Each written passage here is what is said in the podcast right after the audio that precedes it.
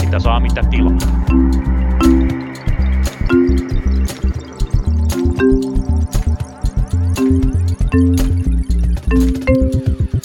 Napsahtelevaa pakkaspäivää Punakulman studiosta teille kaikille. Minä olen Tuomas Saloniemi ja sinä olet kuka?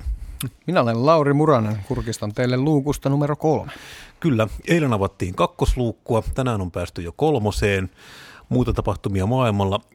Virusmuunnos, jolla, jonka nimi kuulostaa verenpainemittarilta, kiertää edelleen, mutta siitä emme tiedä sen enempää. Mutta me olemme täällä puhumassa teille tänään työmarkkinapolitiikasta, siihen liittyvistä asioista ja muista ajankohtaisista aiheista, vai mitä Lauri? Kyllä, näin on. Viime aikoina meillä on ollut tässä aiheena vähän tällaista ehkä yleispoliittisempaa äh, pohdintaa, mutta tänään me sukelletaan ehkä enemmän tänne Hakaniemen tontille kuuluville aiheille. Kyllä, koska tilanne Hakaniemessä niin sanotusti eskaloituu ja akutoituu. Kerrotko, Lauri, mitä varsinaisesti on tapahtunut? Joo, ilman muuta. Eli tilannehan on nyt se, että tässä on pitkin syksyä ollut pit, suurta epävarmuutta siitä, että ää, teknologiateollisuus tai oikeastaan tarkemmin sanottuna teknologiateollisuuden työnantajat, onko heillä tarpeeksi suuri joukko jäsenyrityksiä, että he voisivat ryhtyä neuvottelemaan työehtosopimuksista teollisuusliiton kanssa ja se meni sitten vähän viime hetkiin, että teollisuusliitto pystyy sitten toteamaan, että tämä on tarpeeksi edustava porukka, että me voidaan tosiaan teidän kanssa neuvotella ja ää, koska ai- yleissitovuus toimii tavallaan molempiin suuntiin. Että... Joo, kyllä. kyllä. Sie, siinä täytyy olla mukana tarpeeksi edustava joukko alan, toimialan niin työntekijöistä, työntekijöistä ja tosiaan kun neuvottelut jäi varsin viime tinkaan, niin nythän tilanne on se, että aikaisempi ää, sopimus päättyi marraskuun lopussa ja nyt ollaan niin sanotusti sopimuksettomassa tilassa, jossa esimerkiksi työrauhavelvoite ei sido osapuolia. Eli esimerkiksi lakkoilu on nyt täysin, täysin mahdollista ja muut työtaistelut ovat, niin kuin, ovat mahdollisia. Ja nyt jos kuvataan vielä vähän tätä tilannetta, niin tuossa tiistaina taisi olla Twitterissä samalla minuutilla tulla sekä teknologiateollisuuden työnantajilta että teollisuusliiton johdolta samanlainen twiitti, jossa todettiin, että neuvottelut ovat katkenneet tai keskeytyneet. Ja kun yleensä näissä työehtosopimusneuvotteluissa sovitaan kaikista muista asioista ensin ja vasta sitten palkasta. Ja kun silloin ennen sitä sanottiin, että nyt on melkein kaikki asiat sovittu, niin oletan, että siellä on niin tekstipykälät hyvin pitkälti niin loppuasti viilattu, mutta kysymysmerkki on se, että minkä suuruisia palkankorotuksia tässä sitten olisi mahdollisesti luvassa. Joo, ja nämä palkankorotukset on sillä tavalla teknologiateollisuuden suhteen vähän merkityksellisempiä kuin muilla aloilla. Useinhan niin kuin näissä käy juuri sillä tavalla, että se, joka ensimmäisenä tekee työsopimuksen, niin vähän määrittää sitä kenttää, ja varsinkin teknologiateollisuutta on pidetty tässä Suomen tavassa tehdä näitä malleja tämmöisenä niin kuin jonkunlaisena kenties ankkurina tai tämmöisenä niin kuin päänavaajana, josta sitten muut alat vähän katsoo, että minkälaisia korotuksia on mahdollista saada. Eli se on tosiaan, he on määrittäneet niin kuin muutakin kuin pelkästään tämän oman sopimuksensa, eli silloin tosiaan heidän korotuksensa ja heidän niin kuin neuvottelutuloksensa määrittelee sitten niin kuin ihan kaikkia muitakin aloja, esimerkiksi sairaanhoitajien tessejä, mitkä ei välttämättä ole niin millään tavalla niin kuin liity tähän heidän alansa, mutta tavallaan siitä tulee tämmöinen signaali, että mitenkä paljonko sitten niin sanottua korotusvaraa sitten on siellä? Joo, kyllä. Puhutaan niin sanotusta Suomen mallista, eli Eli, eli tämä on, toimii tietynlaisena palkkakat, niin korotusten kattona ja myös tietyllä tavalla lattiana. Ja emme tietenkään voi varmuudella sanoa, että miten isot näkemyserot ja mistä johtui, että neuvottelut nyt keskeytyivät, mutta olen ymmärtänyt, tai näin, näin voisi tulkita eri keskusteluista, mitä olen käynyt, on, että teknologiateollisen työnantajat kokevat ikään kuin tämän Suomen mallin paino, painolastin harteillaan niin kovasti, että he eivät oikein uskalla lähteä liian koviin korotuksiin, koska se sitten säteilisi myös muille toimialoille, joiden tietysti työehdoista he eivät neuvottele, mutta että siellä pelätään sitä, että jos palkankorotukset on liian kovat, niin sitten he saa jonkun näköisen syntipukin ikään kuin leiman siitä, että nyt on tärvelty suomalaisen työn niin kuin, kilpailukyky totaalisesti. niin kuin sanoin, että tällä hetkellä kun ollaan sopimuksettomassa tilassa, työrauhoivelvoite ei sido osapuolia, niin tänään esimerkiksi teollisuusliitto ilmoitti, että ää, tie, mu, muutamilla toimialoilla alkaa esimerkiksi ylityökiellot. Ja tämä nyt on vielä varsin maltillinen, maltillinen toimi, ei vielä vedetä niin sanotusti piippuja kylmäksi, mutta joka tapauksessa painettahan noihin neuvotteluihin yleensä yritetään saada, että saadaan myös niitä tuloksia aikaiseksi. Ja sellainen, sellainen tuota pieni mahdollisuus markkinoinnille ensi viikon jaksosta, jos, sall, jos sallitaan, niin meillä on tulossa Teollisuusliiton puheenjohtaja Riku Aalto kertomaan, että missä siellä neuvotteluissa mennään, niin jos maltatte ensi viikkoon odottaa, niin sitten kuulette tästäkin lisää. Kyllä, naapuritalon Bikkahuna kävelee Hämeentien toiselle puolelle ja tulee tänne kertomaan, eli laittakaa ihmeessä kalenteriin jo, tästä tulee tulee mielenkiintoista. Sen verran tosiaan vielä tästä, että tämä vuorovaihto ja ylityökielto siis tarkoittaa ihan täsmälleen sitä, mitä siinä onkin, eli tässä pyritään nyt vähän jäykentämään tilannetta ja jonkun verran aiheuttamaan painetta sitten näille osapuolille sopia. Eli ylitöitä, liitto kieltää jäseniään tekemästä ylitöitä ja liitto kieltää jäseniään vaihtamasta vuoroja niin kuin työkavereiden kanssa ja, mm. tai ylipäätään tekemään vuoroja toisin kuin mitä niin kuin työvuorolistassa on luvattu. Eli tämä sitten niin kuin jollain tavalla tämä vähän hankaloittaa tätä niin kuin tuotannon suunnittelua ja se tarkoituksena on nimenomaan siis se, että siinä tulee tämmöinen niin kuin vielä kohtuullisen lempeä, mutta niin kuin tämmöinen selkeästi huomattava niin kuin jäykistävä elementti, että tosiaan saadaan sitten taivutettua ihmisiä lähtemään sitten kenties tähän niin kuin lakon, lakon väistämiseen sitten niin kuin olemaan sopimuskumppanina sitten tässä. Ja sanottako vielä tästä teollisuudesta sellainen juttu, että kuten ehkä kaikille on tullut pienenä, pienoisena yllätyksenä viime kesän jälkeen, Suomen ja koko maailman talous on lähtenyt aika yllättävänkin rajuun nousuun. Ja sitä myöten myös esimerkiksi suomalaisen teollisuuden tilauskirjat pullistelevat, niin pullistelevat yli, yli äyräidensä. Eli kyse ei ole siitä ainakaan tällä hetkellä, etteikö teollisuudessa olisi palkan, palkankorotusvaraa. Siellä on varsin hyvän, hyvät näkymät lähitulevaisuudessa ja esimerkiksi Elinkeinoelämän keskusliiton luottamuskyselyn mukaan yrityksillä on hyvinkin toiveikas, toiveikkaat, toiveikkaat näkö, näkemykset lähitulevaisuudesta. Pidän tätä hieman, hieman erikoisena, että tässä ruvetaan näin niin kuin että tässä ei ikään kuin sopimukseen päästä, mutta se aina vaatii tietynlaista painetta, että, painetta, että tuloksia tulee. Joo, ja se onhan tässä siis mielenkiintoista se, että aikaisemminhan näitä on hoidettu niin sanotusti tupolla, eli tulopoliittisella kokonaisratkaisulla, missä yksilöneuvottelulla sovitaan koko suomalaisen työmarkkinakentän tämä neuvottelutulos. Ja ideana on juuri siis se, että tällä vältetään nämä liittokohtaiset kierrokset, jolla pystytään hoitamaan niin kuin neuvottelut keskitetysti kaikki kannat niin kuin enemmän tai vähemmän huomioon ottaen. Ja nyt on menty näihin tämmöisiin niin kuin liittokohtaisiin sopimuskierroksiin tai sitten vielä paperin suhteen niin kuin talokohtaisiin kierroksiin, eli näitä neuvotellaan niin kuin paljon enemmän. Ja siinä, tätä taustaa vasten, koska se ääneen peruste, miksi näin tehdään, on juuri siis se, että täällä saadaan niin kuin enemmän joustovaraa niin kuin näihin alakohtaisiin hommiin, eli me voidaan ottaa enemmän huomioon sitten niin kuin alakohtaisesti, että paljonko siellä on palkanmaksuvaraa, paljonko siellä on palkankorotusvaraa, paljonko siellä on, niin kuin, mitä siellä pitää tehdä, niin tätä taustaa vasten on vähän hankalaa niin kuin hahmottaa siis sitä, että yhtäkkiä te, että ei ole tupoa, mutta olette kuitenkin huolissanne nyt sitten niin kuin kaikista muista aloista, paitsi juuri siitä, missä te neuvottelette. Ja tämä on niin kuin minusta kiinnostava, että jos te haluatte tupon, niin mikseipä semmoisenkin voitaisiin tehdä, mutta niin kuin ei tämä nyt ihan näinkään mene, että niin kuin mietitään nyt sitten niin kuin ei tehdä tupoa, mutta vähän, vähän tehdään kuitenkin. Joo, kyllä. No, mutta tästä kuulemme ensi viikolla lisää. Ja ehkä vielä käytän tämän ma- tilaisuuden hyväksi mainosta vielä siitäkin seuraavaa viikkoa, koska toinen toimiala, missä neuvottelut ovat hyvin intensiivisessä vaiheessa, on tietysti metsäteollisuus. Siellä tietysti sopimuksia, niin kuin Tuomas sanoi, tällä hetkellä tehdään yrityskohtaisesti. Paperiliitto ja esimerkiksi Tuura Enso jo tuossa kuukausi pari sitten saivat ensimmäisen tällaisen isomman yrityskohtaisen työehtosopimuksen sovittua, mutta vaikeuksia kuulemma on erään kolmikirjaimisen yrityksen kanssa ja sielläkin uu ainakin lehtitietojen mukaan varaudutaan jo työtaisteluihin ja tästä on kahden viikon päästä tulossa Petri Vanhala Paperiliitosta kertomaan meille lisää. Kyllä vaan. Eli silloin virittäkää internettinne meidän taajuudellemme.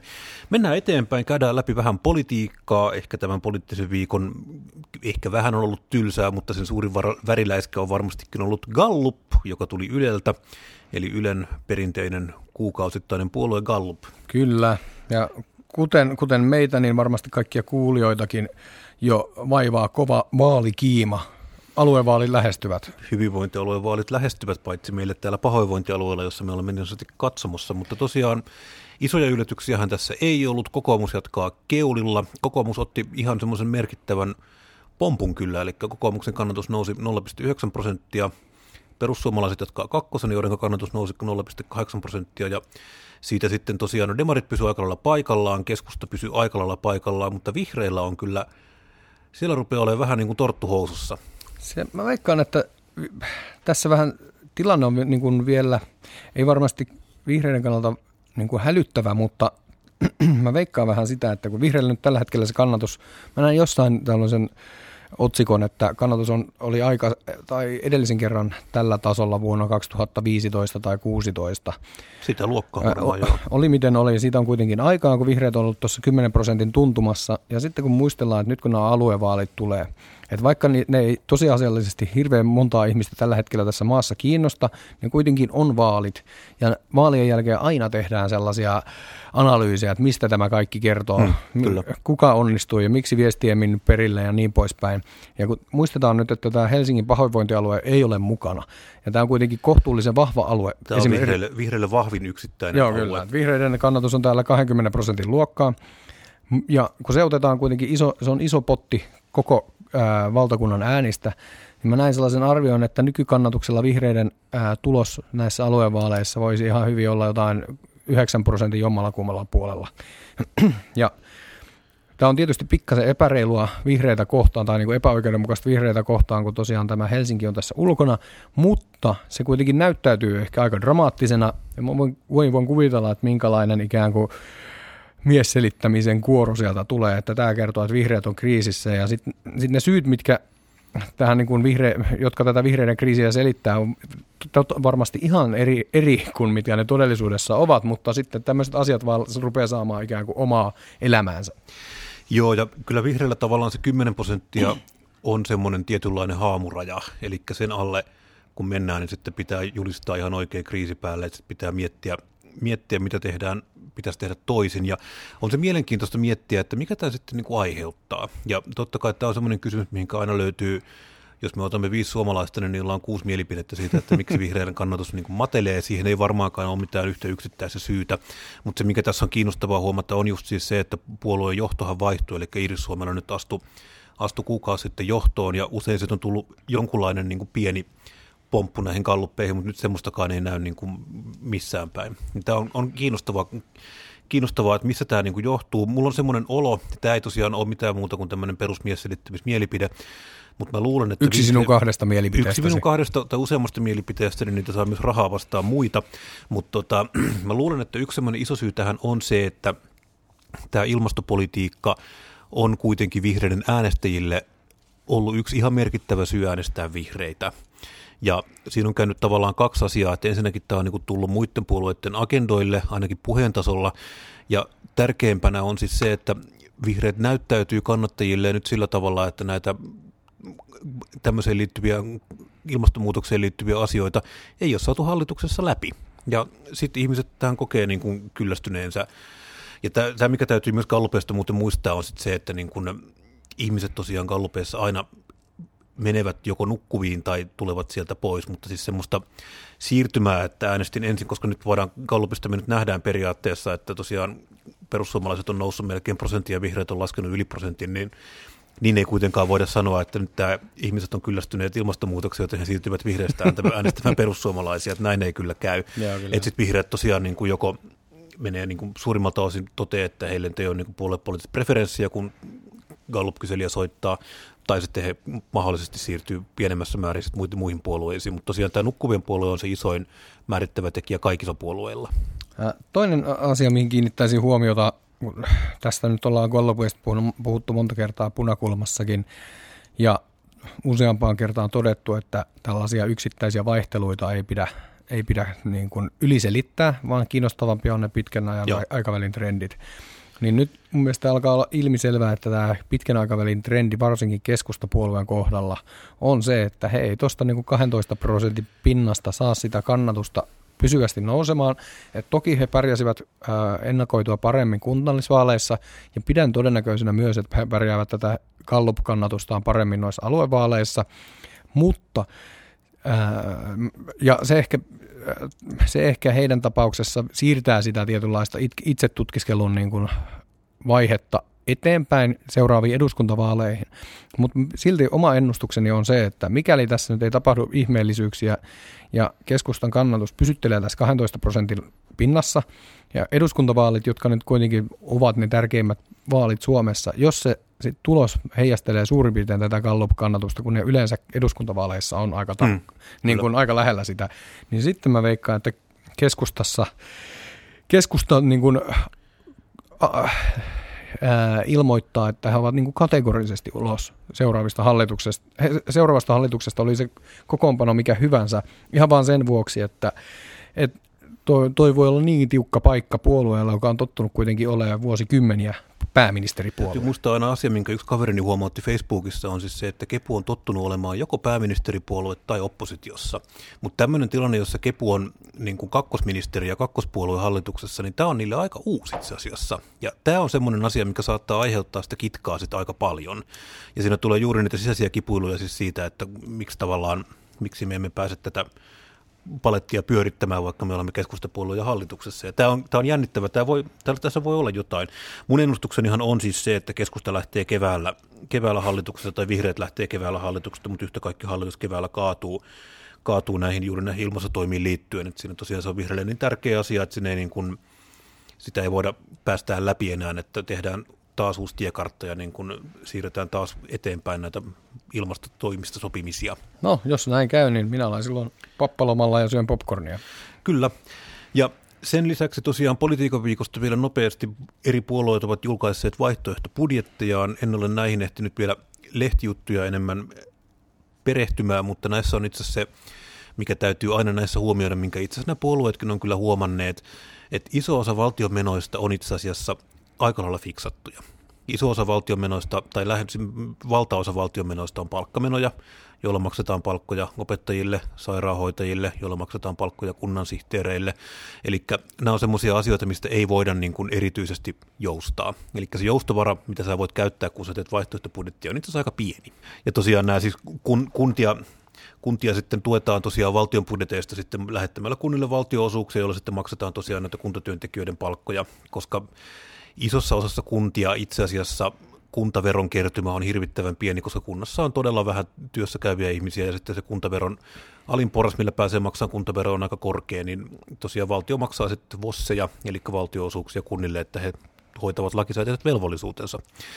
Tilanne saattaa muuttua tosiaan kuntavaale- tai no sanossa maakuntavaaleissa, sitten jos jossain kohtaa otetaan käyttöön maakuntavero, mistä on ollut myös riitaa hallituksessa, että otetaanko sitä käyttöön, mutta näin nyt ainakin toistaiseksi.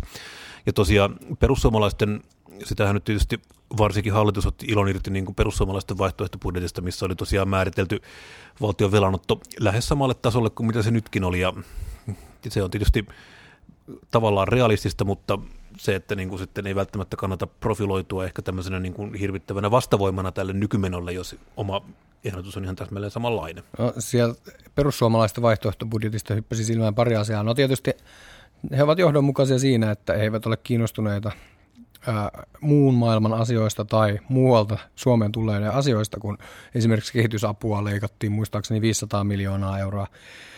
Ja, mutta toinen semmoinen kummallisuus siellä perussuomalaisten ää, vaihtoehtobudjetissa oli, he leikkaisivat sähköistämistukea 87 miljoonaa euroa, mutta ottaisivat käyttöön kompensaatiotuen, joka on siis täysin sama ää, instrumentti, joka vaan tämän hallituksen aikana on siis muutettu. Ja kyse on siis siitä, että vanhalla päästökauppakompensaatiolla on kompensoitu teollisuusyritykselle sitä, että päästökaupan seurauksena sähkön hinta nousee. Mutta sitä on hieman muutettu sillä lailla, että se on vähän ehdollisempi. Sitä, siihen on kytketty ikään kuin tällaista ilmasto, ilmastonmuutoksen ikään kuin torjumiseen, ää, torjumisen kannalta tärkeitä asioita. Mutta joka tapauksessa mun se oli vaan hauskaa, että he siirsivät ikään kuin rahaa taskusta toiseen ja täysin samat yritykset olisivat ne edunsaajat, mutta ainakin se näytti, että siellä on enemmän rivejä tässä vaihtoehtobudjeteissa, mutta plus minus nolla. Joo, ja tosiaan no tästä, tästä tullaan siis siihen, että se on, no vaihtoehtobudjetti on hirveän helppo tehdä, mutta jos sun pitäisi olla jollain tavalla realistinen, niin sitten siinä tullaan siihen tosiaan, niin kuin mikä sanoin, että iso ongelma on siinä, että iso osa valtion menoista on aika lailla fiksattuja. Että sä nyt sitten lähde siitä, että sä niin kuin sanot irti kaikki Suomen opettajat kunnissa, joita sä ylipäätään poliitikkona voit tehdä, niin tota, no, siinä kyllä. on aika vähän, vähän palikoita, mitä sitten lopulta kuitenkin voi vääntää. Sitten käännetään katse kokoomukseen. Mielestäni se oli oikein virkistävä, jos, jos ei niinkään innostava se heidän vaihtoehtobudjettinsa. En muista tarkkaa lukua, mutta kokoomus aikoi siis leikata työttömiltä opiskelijoilta, köyhiltä tarvitsevilta miljardi euroa ja satsata sen sitten ää, siis tuloverojen pienentämään. Ja tämähän oli tosiaan, minkä Kai Mykkänen sanoi ihan suoraan Suomen Kuvalehdessä, että he tosiaan aikoo leikata pienimpien ihmisten etuuksia ja käyttää sitä keskitulosten ihmisten veroalennuksiin. Ja tämä on, siis näin voi tehdä ja minusta on hirveän hyvä, että tämä sanotaan niin kuin rehellisesti ääneen, että näin, tätä niin kuin tehdään ja että tämä sitten niin kuin on sitä, mitä saa, jos sitä kokee, että tämä on se, mitä edustaa omaa poliittista maailmaa, niin sitä kannattaa tosiaan niin kuin lähteä tavoittelemaan, mutta tässä on sen tämä rehellisyyttä. Joo, kyllä. Tässä ei edes yritetä mitään niin kuin talkoita tai koko Suomen puolesta, vaan on niin kuin selkeästi kuitenkin jotkut, jotka hyötyvät, jotkut, jotka ei hyödy. No, he, he haluavat 10 prosenttia suomalaista palvella ja 20 prosenttia näyttää olevan äänestämässä heitä, että kyllä se, kyllä se näyttää toimivan. Mutta mennään päivän viimeiseen asiaan. Otko, olitko Lauri Slussissa? En, en, en ollut. En ole itse asiassa koskaan, koskaan ollut. Se on hyvä, koska me olemme molemmat jo keski-ikäisiä miehiä ja me Slussissa olisimme jonkun verran ehkä normaalista kasvuyrittäjästä pikkusen ylikasvaneita. Mutta voitaisiin ehkä mennä jo, pistetään puvun takki päälle, niin voidaan huijata niitä, että me ollaan sijoittajia. Joo, ihan, ihan totta. Äh, ihan totta. Siis ymmärtääkseni Slussista on pitänyt tänä vuonna jotenkin äh, potkia pois kaikki tällaiset turistit, mutta, mutta ehkä siinäkään ei ole ihan täysin onnistuttu. No ei ihan täysin, mutta täytyy sanoa, että tämän vuoden slus oli huomattavasti someseurannan perusteella siedettävämpi, koska sössötystä tuli paljon vähemmän sieltä niin kuin silmille. Yleensä slussin ongelma on ollut se, nyt sitä, oli sitä nytkin vähän, mutta on ollut siis se, että siinä tulee tämmöistä niin kuin huonoa yhteiskunta-analyysiä ja tämmöisiä kolmen pennin yritysjohtolauseita tulee aika paljon niin kuin feediin. Ja semmoinen, mikä siellä on niin kuin aikaisempina vuosina, vähän tänäkin vuonna kiinnittänyt silmään, on tämmöinen niin kuin työelämän purposen etsiminen. Purposen? Mikä Onko, on... Sanotko, mikä se työelämän purpose nyt sitten on suomeksi? No Mä en tiedä, onko sille oikein hyvää suomenkielistä käännöstä. Ehkä semmoinen, niin kuin se tarkoittaa tämmöistä jonkunlaista kiitollisuutta tai jonkunlaista tämmöistä tarkoitusta, ty- merkityksellisyyttä. tarkoitusta, merkityksellisyyttä, että sä tavallaan koet, että työsi on sinulle niin kuin mielekästä ja sisällyksikästä. Ja tämähän, niin kuin, kukahan ei tämmöistä ideaa pidä oikeastaan huonona. Kukapa ei haluaisi, että työsi olisi merkityksellistä ja sisällökästä. Vai onko näin? Mm, toi on itse asiassa hyvä kysymys. Olen eri yhteyksissä törmännyt esimerkiksi meidän SAK-laisten liittojohtajien kanssa ja tämä taitaa olla ainakin osin niin selitettävissä sukupolvella. Joo. Et nuoremmat sukupolvet ovat niin keskimääräistä enemmän kiinnostuneita siitä, että se asia, mitä he tekevät, sillä on jonkunnäköistä niin kuin mer- merkitystä tässä suuremmassa, suuremmassa tarinassa, ö, mutta mutta ei se ole toki mitenkään kategorista. Monille ihmisille työ on vaan työ, jolla hankitaan, hankitaan palkkaa eläkseen ja sitten sitä purposea sitten haetaan vaikka metsästysreissuilla tai millä muu, tahansa muilla asioilla, niin. mitä ja Tämä on ehkä siis semmoinen, mä oon miettinyt tätä nyt niin kuin parinkin asian kohdalta, että ensinnäkin kun me tavallaan tiedetään, että meillä on niin kuin, yksi mikä meillä on nousussa Suomessa, jos joku asia sentään on niin kuin nousussa, niin meillä on niin kuin mielenterveysperustaiset työ- työkyvyttömyyseläkepäätökset, ne on niin kuin, menee koko ajan eteenpäin. Eli ihmiset kerta kaikkiaan... Niin kasvaa, määrä kasvaa. Kasvaa, no. kasvaa, nousee. Eli ihmiset kerta kaikkiaan on niin kuin, mieleltään niin rikki, että he ei kykene enää niin kuin, lääkärilausunnon mukaan niin kuin, töihin, jonka jälkeen heidät pistetään sairauseläkkeelle. Ja tämä on niin kuin, mä en tiedä, ja mä en sano, että nämä liittyy toisiinsa, mutta tavallaan mä myös väitän, että tämmöinen niin kuin, merkityksellisyyden etsiminen työelämästä ei välttämättä ole hyvä asia, mm. koska ensinnäkin siinä on ihan siis se, että se on ihan ok, että sä oot töissä lihaleikkaajana tai sä oot töissä varaosaliikkeessä tai sä oot töissä kaivurikuskina. etkä koe siitä mitään sen isompaa merkitystä. Tavallaan siis se, musta niin se vääristää työelämää, jos me lähdetään siitä, että kaikilla työllä pitäisi olla kaiken aikaa jonkunlainen niin kuin, tämmöinen niin kuin itseä tyydyttävä ja niin kuin suuremmassa kuvassa oleva niin kuin tämmöinen merkitys, josta sä saat jonkunlaista sisältöä elämään. Miksi ei voi ihan hyvin olla sellainen tilanne, että sä oot töissä kaupan kassalla ja se on merkitys elämään on siis se, että sä saat sillä palkkaa, millä sä maksat asunnon ja ruoan. Kyllä sekin niin kuin tavallaan merkitystä on. Mm. Ja siinä tavallaan tullaan siis siihen, että ja sitten jos niin kuin, tavallaan meillä on niin kuin ihmisiä, josta iso osa ei pääse sellaiseen tilanteeseen, jossa tämä asemaa, jossa heidän työnsä niin kuin, tuottaa jonkunlaista erityistä merkityksellisyyttä. Jos me ruvetaan näihin ihmisiin suhtautua sillä tavalla, että ne on jollain tavalla niin kuin epäonnistunut työelämässä, koska heidän työnsä niin, jos ei ole... Niin kuin, sulla purposea vai? Niin, jos ei sulla purposea, mm. vaan sulla on niin kuin lappurinnassa ja työasu. Mm. Että onko se niin kuin silloin jotenkin niin kuin epäonnistunut tässä. Ja ennen kaikkea, jos nämä ihmiset rupeaa itse ajattelemaan, että tämä on niin kuin jotenkin niin kuin heidän omaa niin kuin, oma epä, työ, työuransa ja tämmöisen työidentiteettisen epäonnistuminen, niin tota, mä en pidä epätodennäköisenä sitä, että etteikö tässä seuraisi niin kuin jonkunlaisia niin kuin MT-ongelmia ihan sen suhteen, että niin kuin ihmiset, niin kuin, niiden odotukset työelämää kohtaan on epärealistisia. Jota... Ei kaikki työ ole tarkoituksellista, että sä kaikessa työssä saat tämmöistä jonkunlaista niin kuin suurempaan kuvaan kiinnittyvää purposea. Ja niistäkin, joista sitä ehkä saa, niin mulle suoraan sanoen, anteeksi, olen ehkä vähän kyyninen, mutta mulle tulee tosi usein mieleen, kun katsoo vaikka yritysten tai minkä tahansa organisaation tämä niin visio, missio, hmm. strategia, tota, julistussivua, jossa, jossa tätä ikään kuin purposea haetaan, niin siitä tulee tosi usein kyllä mieleen, että se on vähän sellainen päälle liimattu liimattu asia. että sitä varten on sitten tällaisia purpose-konsultteja, jotka ikään kuin tulee, tulee heiluttele käsiä työpaikalle ja sanoo, että te ette ole tekemässä täällä kenkiä, te olette mahdollistamassa ihmisten jalkojen terveyden te, ja sitä kautta, te, te holi, se, se, sitä kautta ihmisten tällaisen holistisen äh, hyvinvoinnin ja äh, luontevan liikehdinnän. Niin. Niin, ju, ju, juuri tämä on siis ehkä tämmöinen niin kuin, tavallaan työelämä. Tässä saattaa olla myös semmoinen niin kuin, ihan tietty harha, että mä tunnen semmoisia ihmisiä, jotka niin kuin, on purpose alalla ja tavallaan niin kuin hehkuttaa tämmöistä. Mutta tosiaan voi olla hyvin, että on olemassa niin kuin iso joukko ihmisiä, joita en tunne, jotka tosiaan niin kuin ihan tyytyväisenä käy niin kuin kaupassa töissä tai käy niin kuin kenkäkaupassa töissä tai käy sahalla töissä, jotka ei koe sen isompaa purposea muuta kuin saa sen kuukausipalkan siitä. Mutta tosiaan, että tämä on semmoinen asia, mitä muista pitäisi vähän miettiä. Ja se toinen, mikä tähän on kiinnostava juttu, on juuri siis se, että, että sitten on tämmöisiä aloja, millä oikeasti on jonkunlainen niin kuin yhteiskunnallinen merkittävyys tai tämmöinen niin kuin, tietty niin kuin perusinfran yllä, Kuten, niin, niin, niin, joo, joo, joo. jotka ei niin kuin sit taas, jotka, josta niin kuin, en mä tiedä kuinka moni, jos sä nyt meet jollekin niin kuin siivoajalle kertomaan purposesta, niin saattaa olla nenäkipeänä sen jälkeen.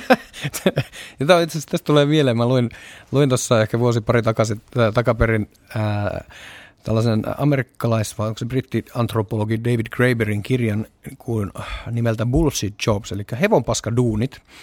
Ja ää, hän oli siis tehnyt tällaisen nettikyselyn, jossa kysyi ihmisiltä, että mitä mieltä sä olet sun työstä, että onko se niinku hyödyllistä, onko se haitallista vai onko se jopa, tai onko se niinku hyödytöntä vai onko se jopa niinku totaalisen haitallista, hmm. niin se vastaus, vastausprosentti ihmisistä, jotka koki työnsä olevan joko hyödytöntä tai haitallista, se oli jotain yli 30 pinnaa ja se kun tutkija innostui asiasta niin paljon ja kirjoitti tällaisen kirjan nimeltä Bullshit Jobs, eli varmaan suomeksi kääntää hevon paskaduunit. Ja hän oli hyvin tarkka siinä, tämä, tämä ei ole siis minun mielipiteeni tai SAK-mielipide, mutta joka tapauksessa oli hauska kirja. Se kir, äh, kirjoitti paljon siitä, että minkälainen on ikään kuin nykyisen työmaa, työelämän historia, miten tähän nykyispisteeseen on tultu, mutta hän teki hyvin tarkan rajauksen siinä niin kuin erotellen, hän puhui siis paskaduuneista ja hevonpaskaduuneista. Mm. Ja sä nyt äsken puhuit, niin kuin, jotkut voisi sanoa, että niin kuin perinteisistä paskaduuneista, jotka on itse asiassa tämän niin yhteiskunnan toimivuuden kannalta kaikista oleellisimpia, Joo. mutta sitten tavallaan sitten tämä purposepuhe ei tuntuu niin kuin välttelevän näitä hommia, vaikka, vaikka nyt esimerkiksi silloin kun korona laittoi koko yhteiskunnan säppiin, niin ainoita ihmiset, ketä tässä maassa tarvittiin, oli ne saakelikaupan kassat ja ne rekkakuskit ja muut tyypit, jotka piti tämän yhteiskunnan pyörät pyörimässä. Kaikki muut jäi sitten teeskentelee kotiin sitä purposea ja heilutteli Teamsissa käsiään. Sori, nyt tuli tämmöinen palopuhe. Joo, ei, mutta kun tämä on, tämä on niin juuri, tämä on minusta hirveän kiinnostava ero, että niin kuin, miksi tavallaan niin kuin tietyillä aloilla niin tämä tavallaan tämmöinen purposepuhe on niin kuin, jollain tavalla ottanut niin, niin ison roolin ja miksi tavallaan, miksi se pysyy niin kuin tietyillä aloilla. Että miksi tosiaan, tämä hyvin ymmärrän siis sen, koska niin kuin se koettaisi lähinnä vittuiluna, jos menet jollekin niin kuin siivoajalle kertomaan, että sun työssä on kuule purpose, ja sitten se katsoo sitä palkkanauhansa. Täällä se ei ainakaan ole, mutta kiva, että se on tässä työssä kuitenkin. No, siis mä luulen, että se en tiedä, nyt, nyt, nyt menee sellaiselle keittiöpsykologian puolelle, että, niin kun, Anna mennä vaan.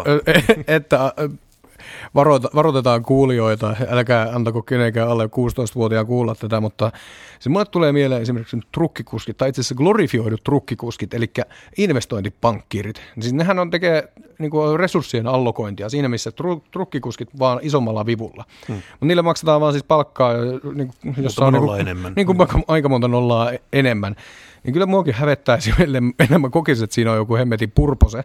Mutta samaan aikaan sanotaan vaikka, mulla on kaksi lasta, tai anteeksi kolme lasta, kaksi, on, kaksi tai no oikeastaan yksi vaan niistä varha, varhaiskasvatuksesta, toinen aloittaa kohta.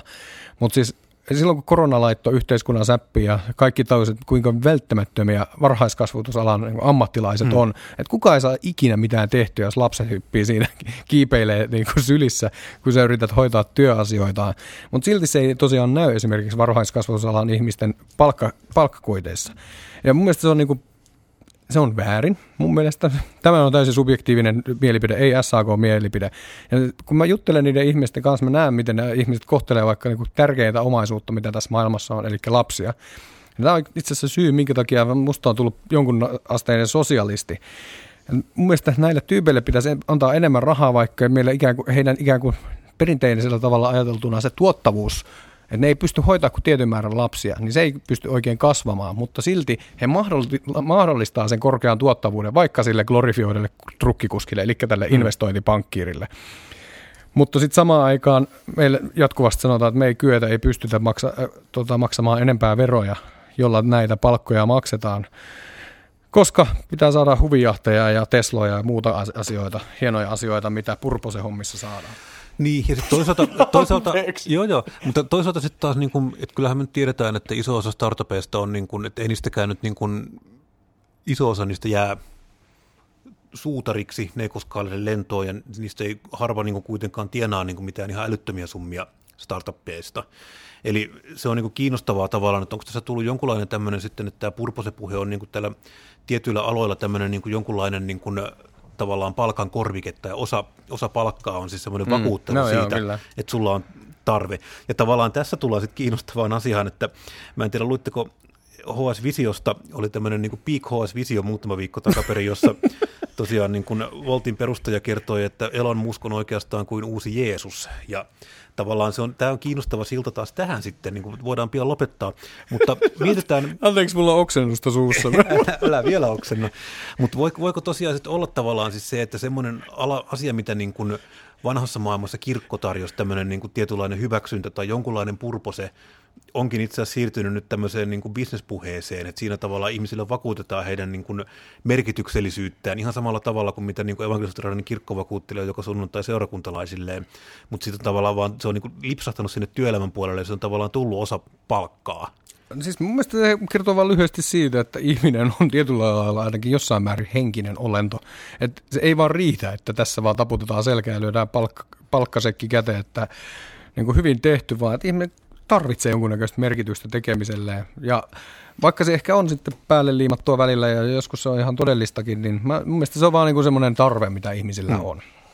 No mutta tähän on tosiaan hyvä lopettaa. Kiitoksia kuulijoille, kun jaksoitte kuunnella Horinaa Purposesta. Toivottavasti teilläkin on hyvin tarkoituksenmukainen viikonloppu, se on pian tulossa.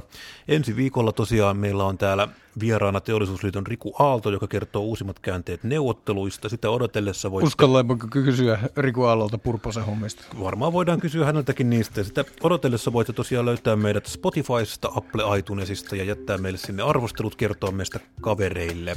Ei muuta kuin hauskaa viikonloppua ja morjes! Morjes!